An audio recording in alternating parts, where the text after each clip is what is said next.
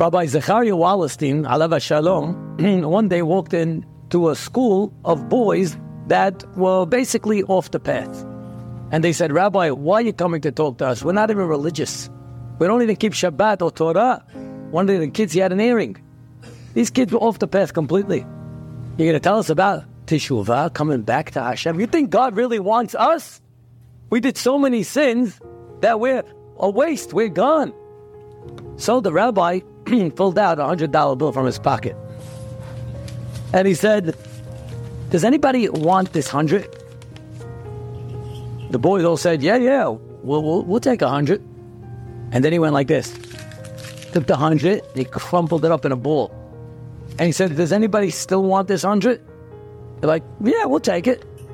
And then he took the 100 put it on the ground, stepped on it in the earth, picked it up, and said, You guys don't want this anymore. They're like, No, no, no, we'll take it.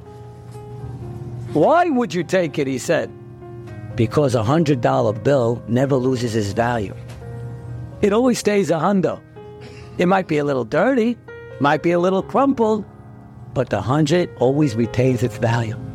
Every one of you boys, said the rabbi, are a hundred dollar bill in Hashem's eyes. You might have gotten stained, crumpled, and dirty, but you pick yourself up, you clean up, and you become closer and better. A journey of 10,000 miles begins with one step, one, one effort.